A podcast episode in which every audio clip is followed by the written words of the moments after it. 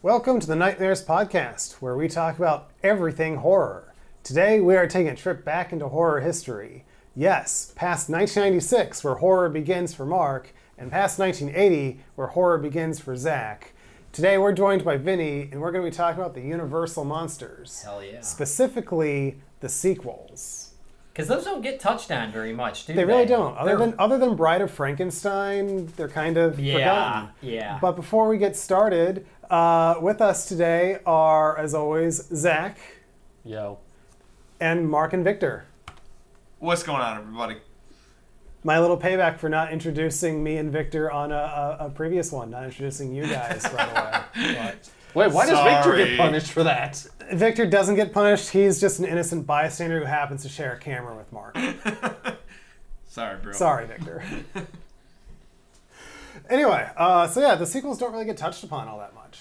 They don't. And, but you know what's funny is most people who know the Universal movies and are fans, they do. It's like they know the sequels. But yeah, you're right. They they don't. And do you Yeah. think do you think there's a reason for that? And then Well, first off, they're not as good as the originals, Sure. um, like most sequels, um, except for Bride of Frankenstein, which is great. Yes, Zach. I think Young Frankenstein is the vastly superior than all the other movies. I'm just saying. Here's the interesting thing about that: I second that. Young Frankenstein does actually work as a legitimate sequel. It does. That's It really why does. it's so amazing. That's why it's so good. It does. It does not touch t- or top the Bride of Frankenstein, in my opinion, and I will fight and argue that till the day I die. But- All right, Mortal Kombat. After this, backyard. All right. Be there or be square. right, Young Frankenstein But- versus Bride of Frankenstein. I think got that is a good transition into probably one of the first sequels we can talk about, which is Son of Frankenstein, because everybody knows Frankenstein, everybody knows Bride of Frankenstein. right. Everybody knows Young Frankenstein, but Young Frankenstein actually takes a lot, and you could actually argue it takes more from Son than it does from the first two. Yeah. like especially with Kenneth Mars's character with the uh, the robotic arm, the, the constable. He's straight out of Son of Frankenstein. He is absolutely. He was uh, Lionel Atwill was him in the in I the think so. I think. Yeah. And then, of course, Son of Frankenstein is the one that introduces Igor, played by Bela Lugosi. Right. Because in the first Frankenstein, it was Fritz, not Igor. Right, and isn't that funny? I always think how most people they always think Fra- Frankenstein's hunchback assistant is Igor, and it, no, it, Yeah, in the he didn't come original. until three movies in. Yeah, he's that's a hodgepodge of Fritz and, and Igor, Bela Lugosi's Igor, like Yep. you said. Yeah, yeah. Yeah. What do you think of Son? I like it. Um, Mm-hmm. Of that huge like Universal Monsters box, Blu-ray box that I got that has like the originals, all the sequels. I think it's like fif- thirty some. There's somewhere between thirty and fifty movies or something like that. Like it's a lot. Yeah, Um, and I do think it's one of the better sequels, definitely, because Mm-hmm. like I don't really remember much of Ghost of Frankenstein or House of Frankenstein. I do remember enjoying them, but of I'll course, rant about those in a little bit. but of course, Frankenstein, Bride, and Son are the three best. But I do think Son is the weakest of those three. It is also by far the longest movie in that It box is. set. Like it's I like think an it's like hour almost, forty nine. It's or almost like two that. hours. I think it's one of the longest of the Universal movies. Oh yeah, when those movies average out like an hour to an hour fifteen range. Yeah. So it's like Yeah. a full half hour than like the next longest one. So, how many just Frankenstein movies are there in total? Oh, From easy. Universal? Yes. Just Universal. Let's We've think. got Frankenstein, Three, Bride, four, Son, House, Five, Ghost. six, six, Then you got the Abbott Costello meets Frankenstein. seven if we include that. And then there's more if you want to count like the Monster Mash movies, like House of Dracula, like the crossover ones. Yeah. And then there's of course Frankenstein meets the Wolfman. Yep. Um, so if you're just talking about this string of black and white Universal movies, uh, whatever count you just did there, Zach, that's what we got. So we got uh, I, I here. Let me see if I can make this quick. Yeah. I got the first three that we mentioned. We got Ghost. We got uh, House. House, and then Frankenstein meets the Wolfman. I don't. Okay. I yes, he is in House of Dracula, but I don't know if I count that as a traditionally Frankenstein movie because sadly, I think the monster is is the weakest in that movie. I mean, Yeah. he's reduced. Like it's not a Frankenstein movie, but he is he is present. in it. Yeah. and it is a Universal movie that has the Frankenstein monster in it. Yeah. So it is at least worth mentioning as a footnote. Whether you want to count it as a Frankenstein Yeah. movie is up to you. Yeah. Because I do believe the way that box set organized it was if the monster appears in it, Mm-hmm. it's in that collection. So you do have repeats on the discs like Which I saw that, Yeah. I, and it, it's actually led me. I need to rebuy the Frankenstein and Dracula box sets because the original ones were I left for my parents, and plus the new ones I think are all digitally remastered and stuff. Yeah. But I was gonna buy Dracula and Frankenstein, like the Legacy collections, and then I looked, and Frankenstein and Dra- they they, they all they both have. Um, they both have House of Dracula Yep. and House of Frankenstein Yep, because And- Dracula appears in both and Frankenstein appears in both. appears in both, and the Frankenstein set even appears Frankenstein meets the Wolfman, which Yep. is on the Wolfman set. So I'll, I'll um I Those resolved- legacy Blu-rays do have repeats. yeah, and they all have Abbott and Costello meet Frankenstein too. Yeah. Yeah, because I love that movie. that movie's great. It is. fucking a. Dude, any good. anything with Abbott and Costello, man, and, and meeting the Universal Which- Oh yeah, I, I actually always preferred Abbott and Costello meet the Invisible Man. Oh, That's a great one. absolutely my fucking favorite. That's a Dude, great one. When he's doing the fucking speed bag, he's hitting his head against the speed bag. He even goes like that's a little. like that. Dude, yeah. Abbott and Costello are just fucking hilarious. Like Oh, I know there, there's so many people who like to gold. praise the three fucking Stooges. No, Abbott and Costello are so much fucking funnier. The Three Stooges are just. Eh. I like them both. I love them both. And then um, there's the sequel to Dracula, Dracula's Daughter. That's a which- very weird one. Yeah, because which that one's got like a whole tone of its own.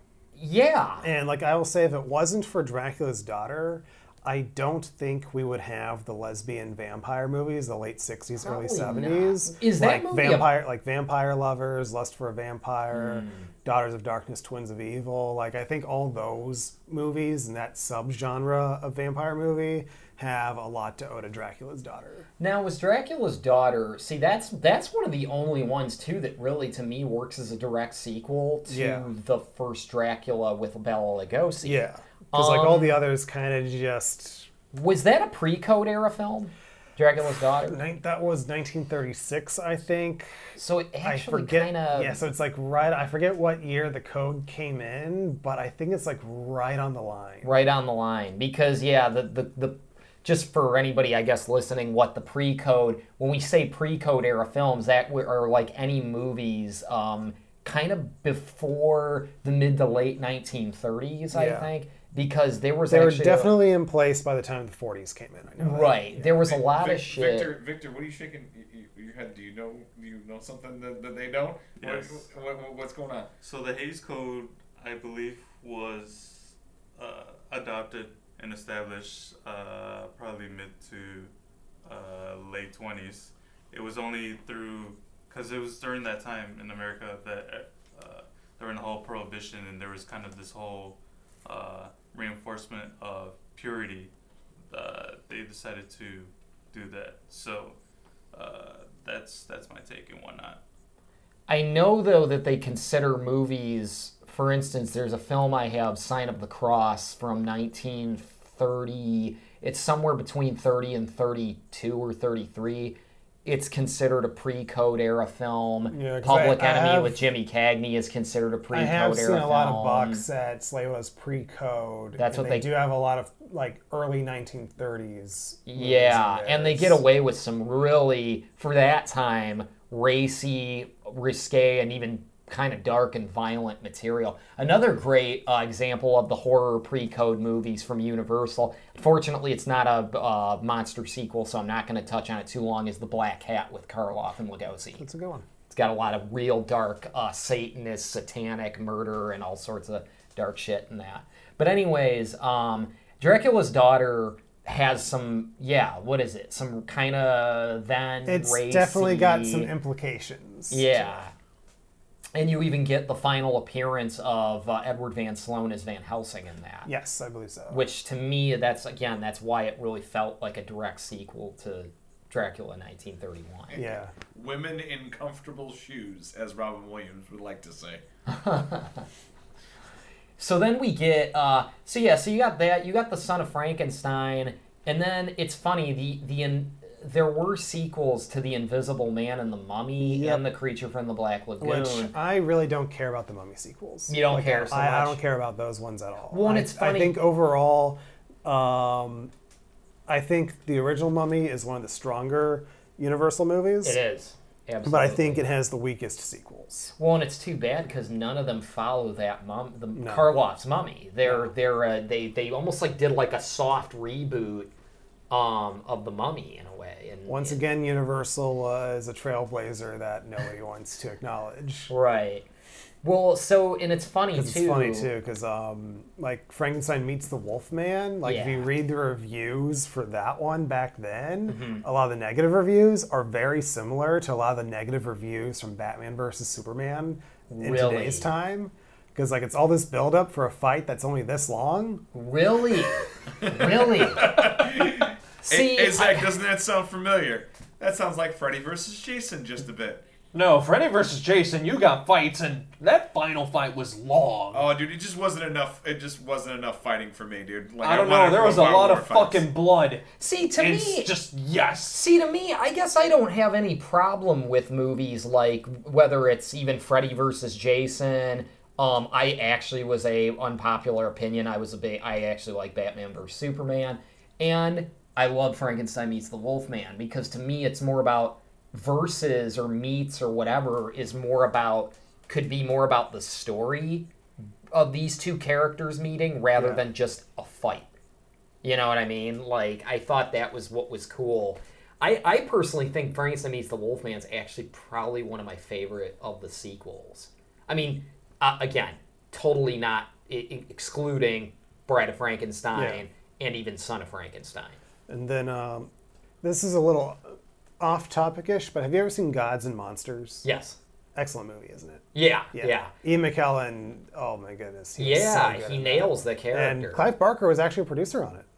okay, What? that makes Yeah. a lot of sense. I, I just found this we out recently. Clive Barker was either producer or executive producer for Gods and Monsters, which stars Ian McKellen and Brendan Fraser. And I would say it's Brendan Fraser's best perform, It best is. dramatic performance. It is. It's really and good. it's about the last. Ian McKellen plays James Whale, the director of Frankenstein, Bride of Frankenstein, um, and The Invisible Man. Yep. During his like last days leading up to his suicide, Yeah. it is really good. I McKellen. need to see this movie. Yeah, Little McKellen bit- was a little uh, sad, a little bit. Yeah, a little bit. It's a movie that will stay with you. Kinda moving, And yeah. McKellen was nominated for an Oscar for Best Actor for it. Uh, Lynn Redgrave was nominated for Best Supporting Actress, and even Bill Condon actually won uh, for Best Adapted Screenplay that year for it. Mm-hmm. Um, who went on to do Dreamgirls, and he also wrote Chicago and Candyman 2. Wow. Um, but yeah, it's a really good movie that'll stay with you. And if you like the Universal monsters, Mm-hmm. you owe it to yourself to seek out a copy of Gods and Monsters. Well, Hold on, 'cause hold on, hold on. He wrote Chicago, uh, Dream Girls, and then Candyman Part Two. yes. Not in that I feel like Sesame Street, dude. I'm, like one of these things is not like the other. Yeah, right. Well, and it- what's cool about uh, that movie, I think, in, in regards to the monster sequels, is I'm pretty sure when E. McKellen is playing James Whale, he has a little moment where he kind of talks about how he got screwed out of the studio and a bit, and it, it kind of doesn't it touch a little bit on like the studio system and I vaguely remember that. I think he, he was talking about his movie The Road Back during that one because I know that that was one that James Whale had some he had uh, he- issues with the studio on that one. But And he even had in more that war movie- movie than a Yeah, it's a World War One film, right? Yeah. Or no, that okay, that was the sequel to All Quiet on Yes. the Western Front, yes. which is weird. I don't know how you do a I sequel to that, that. when the main guy bit the dust at the end. Yeah, Of it's one of the most famous deaths in 1930s film history. Right. Yeah. And then, um, But yeah, it's it, it kind of leads me just the whole thing him complaining or having issues with the studio kind of leads me to say this about the sequels. They are fun, but you do start like you said, you notice the quality starting to drain. Oh, yes.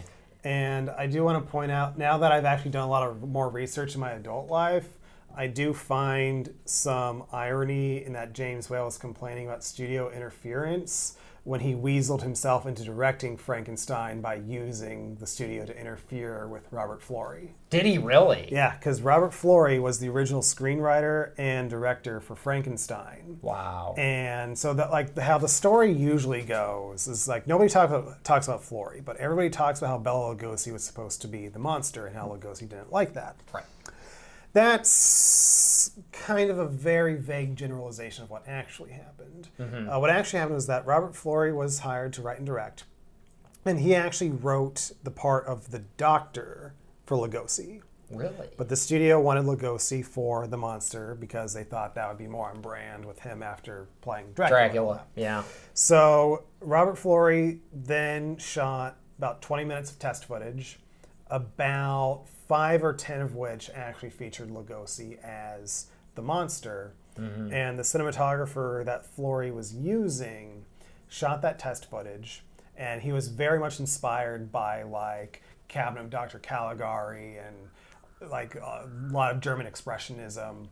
Because And even Lugosi, when he saw the test footage, told the cinematographer, "I have never looked so good on camera." Or something. I forget the exact quote, but basically Wow. Lugosi ended up being very happy with how the test footage made him look. Wow. And so the test footage was a huge hit on the Universal lot, and this caught the attention of James Whale, who then went to Carl Laemmle Jr. and was like, you know, since Frankenstein is a talkie, and since I have stage experience, which is important for these talking motion pictures, I think I should direct Frankenstein. So they had So then- never cemented Florey as the director. He was just the one they were looking at. Florey was originally supposed to direct, but then Whale wanted it, and so then they took Florey to. Uh, then they moved Florey, his cinematographer, and Bela Lugosi onto Murders at the Rue Morgue. And you said that that movie, be, because, Because of he had so little prep time, the rumor is the way Murders at the Rue Morgue looks and the way that one was shot Mm-hmm. was how he was going to shoot Frankenstein. so we could almost like, if you wanted to really see what might, like a what if of Yeah. the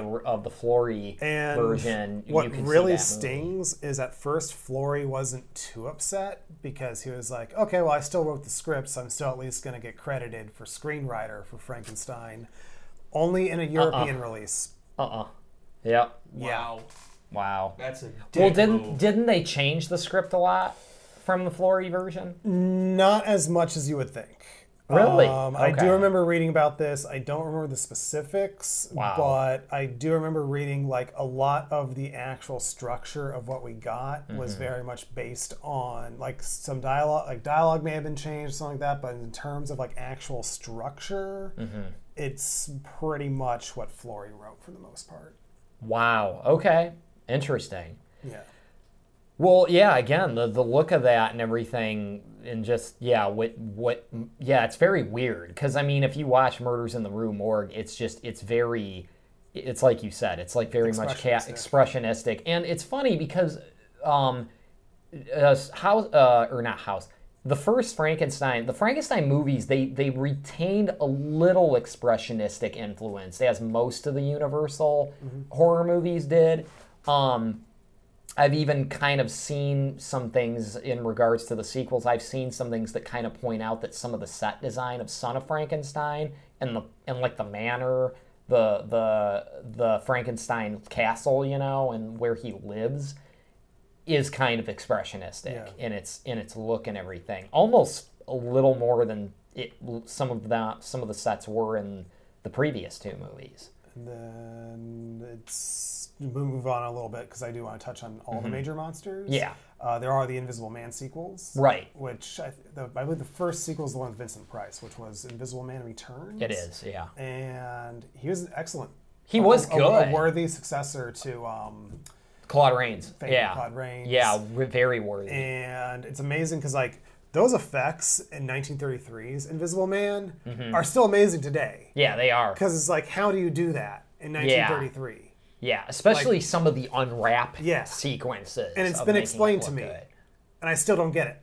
Really? Are uh, you still? Yeah, it's, It's like it took like compositing like four shots together. it took to do that. compositing Yeah. for. Oh I, I finally. I'm, I'm just imagining layering that shit right now, especially like working on film. It's like, mother. See, that's fucker. my thought. My thought is I get kind of how they did it with like they said that, you know, it basically they used black backgrounds Yeah. they if, if you had Claude Rains, the Invisible Man, unwrapping his head, so you want to still see his body, but his head's invisible.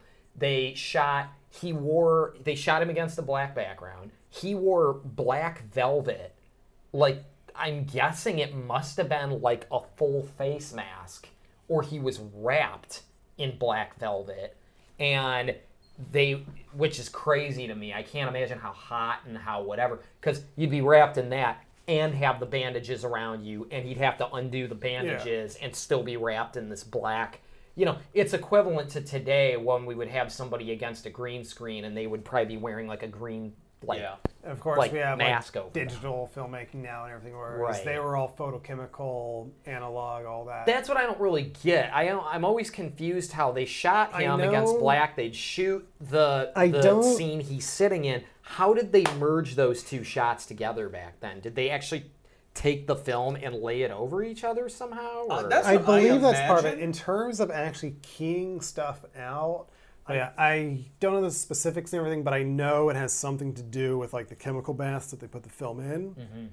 and then I do believe they, in a way, had to like optically put the. I don't know if they actually like taped the film together, but I know they like had to like do like some kind of optical process at some point that basically merges the shot, and that's why a lot of like lower budget effects in movies ha- suddenly have like really a grainy look to it oh, because you are basically putting two film frames on top of each other. There's of course more to it than that, but that Something it's an like that. oversimplification, but that's what you're doing. It's a similar concept to layering in After Effects. The only difference is you're doing it with real film in real time. Just like, Yeah. all right, we're going to put this on top of this, on top of that, and that that just sounds like an. I want to try it. I would legitimately love to try to edit a movie on film, like strip everything together and do some effects like that, just to see, Yeah. Just to see for myself how much more of a pain in the ass it was. Just I don't know, kind of a little historical thing. And I know it's going to be a royal pain in the ass, but I want to do it just to be able to say, "Fuck you, I did it." And then there's of course Creature from the Black Lagoon, Mm-hmm. the last of the classic Universal monsters. who got two sequels. Two, yeah. Uh, the most famous, the more famous of the two is Revenge of the Creature. Right. And that's really more famous because it's Clint Eastwood's first movie. Yeah, I didn't even know that until until learn. I knew that he had a brief little moment in it, but I didn't I didn't realize that was his first like appearance. Yeah. Yeah.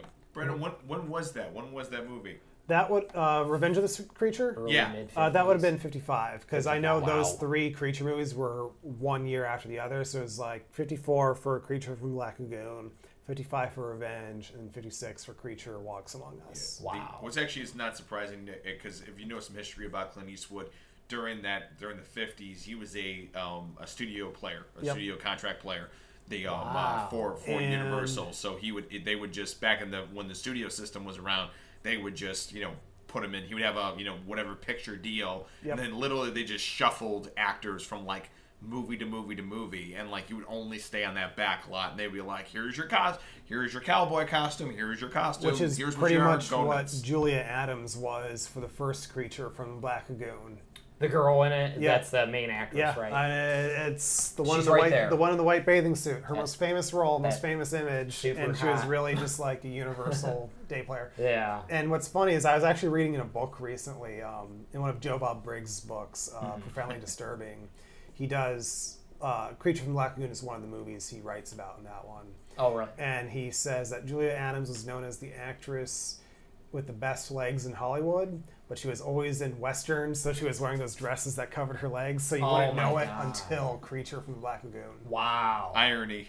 Irony, right? Dude, the creature from the Black Lagoon is my favorite of the Universal monsters. That thing is so fucking awesome. And It both is that cool. and the first sequel were shot in 3D as well. Yeah, they were. Yeah, that's right. Yeah, The, uh, yeah. And the sequels to those movies, I I remember I watched them actually not long ago for the first time. They're fun. They're fun. Yeah, they're fun. They're they're a little bit, especially the second one gets a little bit.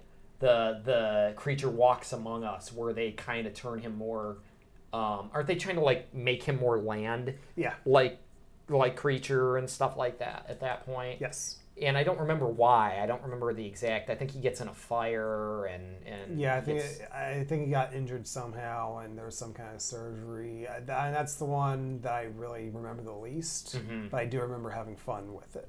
Yeah, I remember having fun. I remember one of my issues with that too was there was almost like continuity things I didn't understand with those. I don't didn't think get- cared about continuity back then. I guess not because like the creature in the first movie clearly got shot and he I did he even didn't he even get like harpooned or something Something And- like that. something and and you know you see him sinking appearing to be dead way down into the depths and then he's just kind of back or I mean I guess we could assume it doesn't necessarily have to be the same creature Yeah. maybe there's a few of them lurking around in that area but they went back and they capture uh, the or a creature in the second movie, Revenge, and I think he gets shot again at the end of that, and then he's just back again somehow in in the creature walks among us. So I mean, you got to make a sequel. If you got to make a sequel, make a sequel. right, right, And it's- exactly. It's too bad we never got John Carpenter's remake I can't because he was that he was going to do a thing. remake Ugh, with Rick Baker doing the makeup for the creature, I keep hearing and they did release a picture of it in Rick Baker's book, wow. and it would have looked pretty darn good. Why the hell did they? like it would have been amazing. why did they not do this? Universal. Various probably. reasons. They may. it's just funny to me. Like there's that would I have been think a John worthy- Landis was supposed to do a remake at one point, if I'm not mistaken. Um, like it, it's funny. That seems to be the one monster of the six that just can't get a reignition because like Dracula. Frankenstein. Uh, we of course know those. Wolfman eventually got an official remake in 2010. right. Um, the Invisible Man got a remake just last Right. year, which was great. Um, the Mummy, of course, has had a few iterations. Yeah, Mummy's had kind of almost like some re, I, I almost like reimagining. Yeah, if you want to throw Phantom of the Opera in there as well, yeah. we of course have many versions of that. So it's just, it's just a shame that Creature seems to be the one that has that can't seem to break Yeah. into a modern audience. Unfortunately, the closest we ever got was in Monster Squad. The Gill Man and Monster Squad, which is great. And then, but also, if it wasn't for Creature from the Black Lagoon, we would not have Guillermo del Toro's The Shape of Water. I was gonna say there's clearly a lot of inspiration. Which there. the story behind that is so when Del Toro was a kid flipping through the TV channels, he saw that shot of the creature and Julia Adams underwater, and he thought it was, and he just turned to that image. So he had no context, and he thought it was one of the most romantic looking images he had seen. and he was just like so mad that they killed the creature at the end because he thought she should have ended up with the creature, not with what's his face. Guy loves So, guy Shape loves of Water- bestiality. What can you say? So Shape Uh. of Water is his correcting of what he thought was one of the biggest mistakes in cinema history. That's that's great. it's interesting, but that movie just makes me roll my eyes for a number of reasons that I'm not going to get into right now. okay then. My um, opinion on that movie has been such a 180 because I did not like it the first time I watched it. Mm-hmm. Um, which I gotta agree with Justin's theory on this because I watched it when I was just about ending my time on the cruise ships. Mm-hmm. So and I didn't care for it. And Justin was like, "Brandon, you're probably just sick of water at that point." And when he said that, I kind of paused and went, "You might be onto something there." And then when I watched it again, I'm just like, "Yeah, this is actually pretty good." Yeah. Okay. I enjoyed it. I, I very much enjoyed it. I love the artwork for like the posters and shit like that too. I was just like, hey, somebody actually gives a shit about their artwork finally. So, Dude, i i- the thing is, man, that like, like, okay, so Vinny's approach of the Universal monsters is the way that Zach approaches Predator. It's it's this purity thing. Like he even fucking hated the new Invisible Man. No, yeah, I can't They, uh, stand it. So, Yeah. so I can see that. Cannot, I cannot I, fucking I, stand it. I, if that's, I can understand Vinny's perspective then. I cannot understand fucking that 100%. stand it. It has nothing to do with the Invisible Man. they, uh, I understand. It is not the Invisible Man. It is the two-dimensional, invisible, abusive boyfriend, and that is all the fucking movie it was to me. Regardless of title, it was still a good movie. eh, the original Invisible Man's a better movie, if you ask me. I understand his pain and I understand his logic. pain. You're I've been probably there. that same person I've who been goes, there. Michael Myers wasn't in Halloween 3, it's bad. Jason actually wasn't don't mind Jason that. wasn't the killer in Friday the 13th part 1, it's bad. Well, part one, I that's Part that's one is cool. part one. That's cool. Though, And at least thought. Jason's in part one. I think it depends. I guess like the Kinda. whole thing. You know what? Maybe this c- circles back to the whole sequel thing. I think it depends on which characters are your favorite and mm. what are these characters sacred to you. You know. Um, I bet there were people. It like it's interesting what you said about Frankenstein meets the Wolfman. That what would you say again? people were Similar complaints to Batman vs Superman today. yeah, and Um, and maybe it was. Be, do you think any of that was fueled because those characters, especially at that time, Frankenstein, were kind of sacred already? That they felt they were going in a lousy don't know direction. like I don't know if I would say they were ever really sacred in a way. Yeah. Because they were really good movies, but I do feel like because like when you do look at how much they were pumping out these sequels, it was like the studio just didn't care. So it's like I do wonder what the audience perspective was that because like I said, those are just critic reviews. Right. So Um, here's what I will say though is especially the sequels that did manage to come out in the 50s.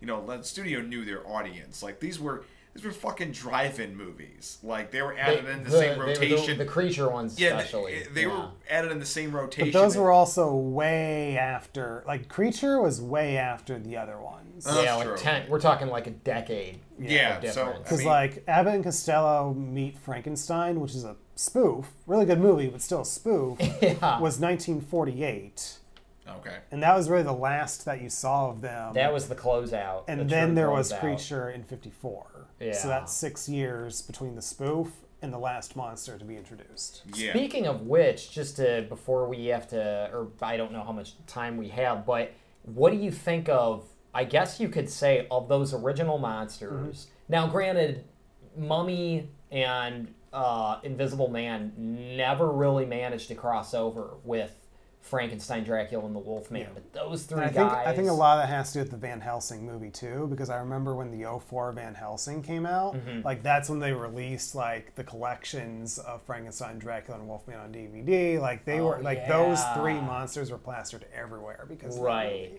But even back when they were made, they never the Mummy and Invisible Man never met those other guys. They were always Yeah. stuck kind of alone Well, in their sequels. Vincent Price's voice as the Invisible Man does show up at the very end of Abbott and Costello Meet Frankenstein. So the idea was there. Yeah. It's no doubt. But what do you think then of to me the closing movie of all of those guys of at least like the classic the original guys like Frankenstein, Dracula and then the Wolfman is House of is House of Dracula. Like that is the true closing of that continuity.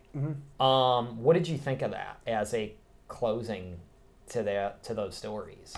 I really don't remember that one all that much. If I knew you were going to ask that question, I would have watched that movie last night. Well, fuck. Um, I what I could tell, what I could, uh, well, I'll throw out my kind of opinion on it. I sadly, I wish there was wish more could have come of the Frankenstein monster, and even a bit of Dracula because. Dracula, Dracula's just kind of le- they, they don't really get a real ending. Um, again the, the only the character to me who actually it does work as a actually a good close to his story is Larry Talbot. Yeah, because doesn't he get cured of He his- actually gets cured Yeah. and he walks away with this with this uh, lady that he meets who's working under the doctor who kind of goes mad because he's infected with Dracula's blood. Which that was that was kind of an interesting direction for the movie to take, which I didn't expect. Um, hence why it's actually called House of Dracula. But um, yeah, he he kind of gets this full circle arc that um, when I was a kid, I would watch the these sequels. I loved them, but I would watch them all over the place, all disjointed. I didn't realize that they were all connected until I got a hold of the legacy collections in my teenage years.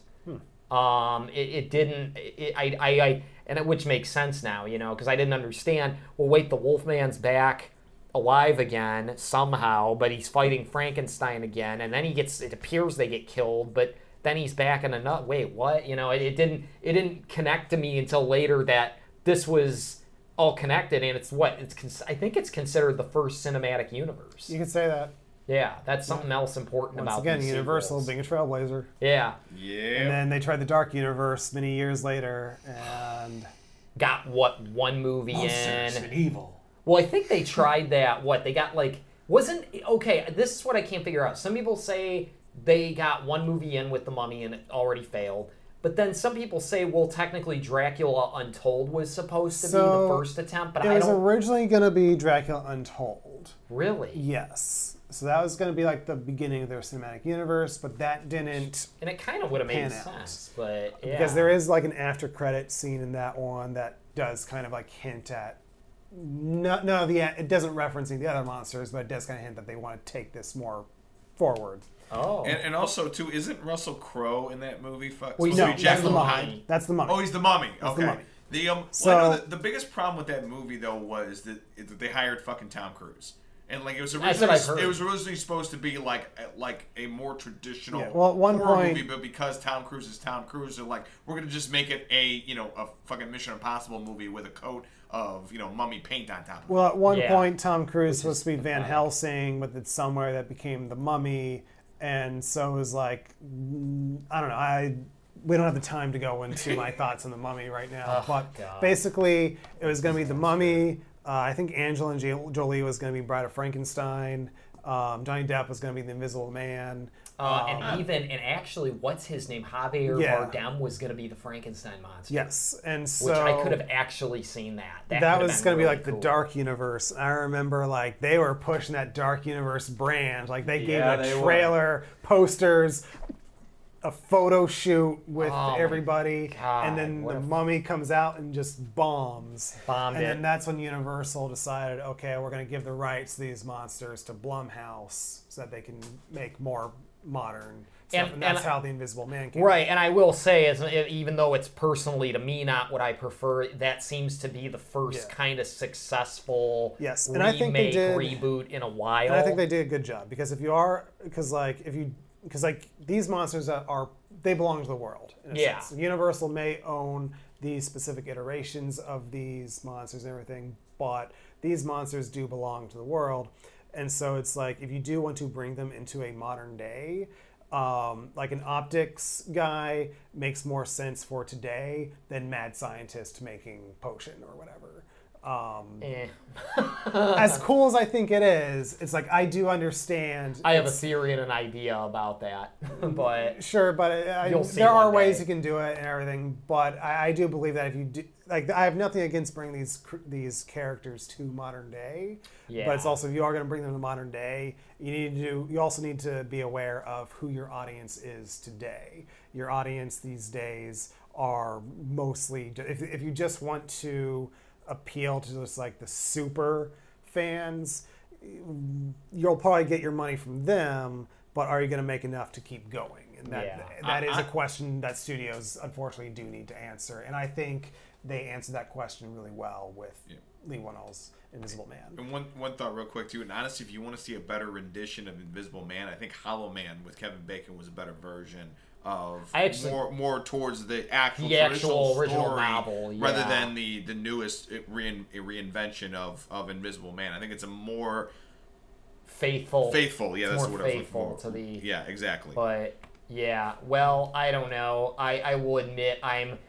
I, part of me gets excited when they keep mentioning of remaking these characters and Yeah. stuff like that, and then there's part of me lately that just shudders because I'm just like, ugh, like you if you don't make them, you're never going to get the good ones. yeah. Yeah, we had to suffer through Dracula Untold and The Mummy, but then we got Invisible Man. So it's like I would like to see them then just maybe I don't know maybe they need to try the creature once and for all I would like that. finally would because that to that. me that character you could bring I I don't really see how that would be hard to bring to modern day yeah. I mean, shit, we could you could take him into the realm of environmentalism. Yeah. I mean, that's a really simple thing. You could give him that background instead of him being like a, a, a, a what was he like a un, forgotten, missing, prehistoric kind of thing Yeah. that just you could turn it into that, but still really have a similar story and character. I'd love to see that. Um, final thoughts from the guys, Victor and Mark. Um, I, I don't know. The um, I enjoy Universal monsters. I think they're awesome. The um, I wish I spent more time watching the sequels just to at least check them out. But I mean, you know, you cannot understate the influence that Universal Studios has had on horror in its creation. So I give a lot of props to Universal in so many ways in their respect towards horror and and also towards cinema in general. So they're they're awesome. I've always had a deep respect for Universal Studios. Hell yeah. Squirrels. Squirrels? Yep. Squirrels. right.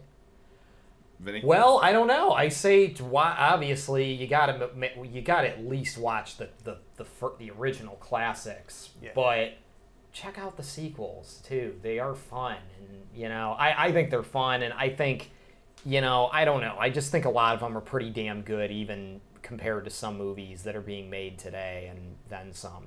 And if nothing else, see it for the history. You Oh, yeah. know, it's film history. You? There are some really good sequels. There are some really bad ones. Movie movies. Uh, but yeah, uh, everybody knows Bride of Frankenstein. Son of Frankenstein is also very much worth checking out. It Dracula's is. Daughter, Frankenstein meets the Wolfman, Invisible Man returns, and Revenge of the Creature. Like if you want a very quick rundown, like very quick best of essentials. I think that the was a pretty good. Yeah, that's a pretty think that's solid what- listing of the best ones. watch them all. But if you just want essentials for the sequels, that list right there. Thank you for watching this week's episode of the Nightmares Podcast. You can listen to all of our other previous episodes wherever podcasts are available. Also, be sure to hit that like and share button and subscribe to us if you're watching us on YouTube. You can also check us out on all of our social media at Midwest Horror Network on Facebook, Instagram, YouTube, and Slasher. have a great day, everyone.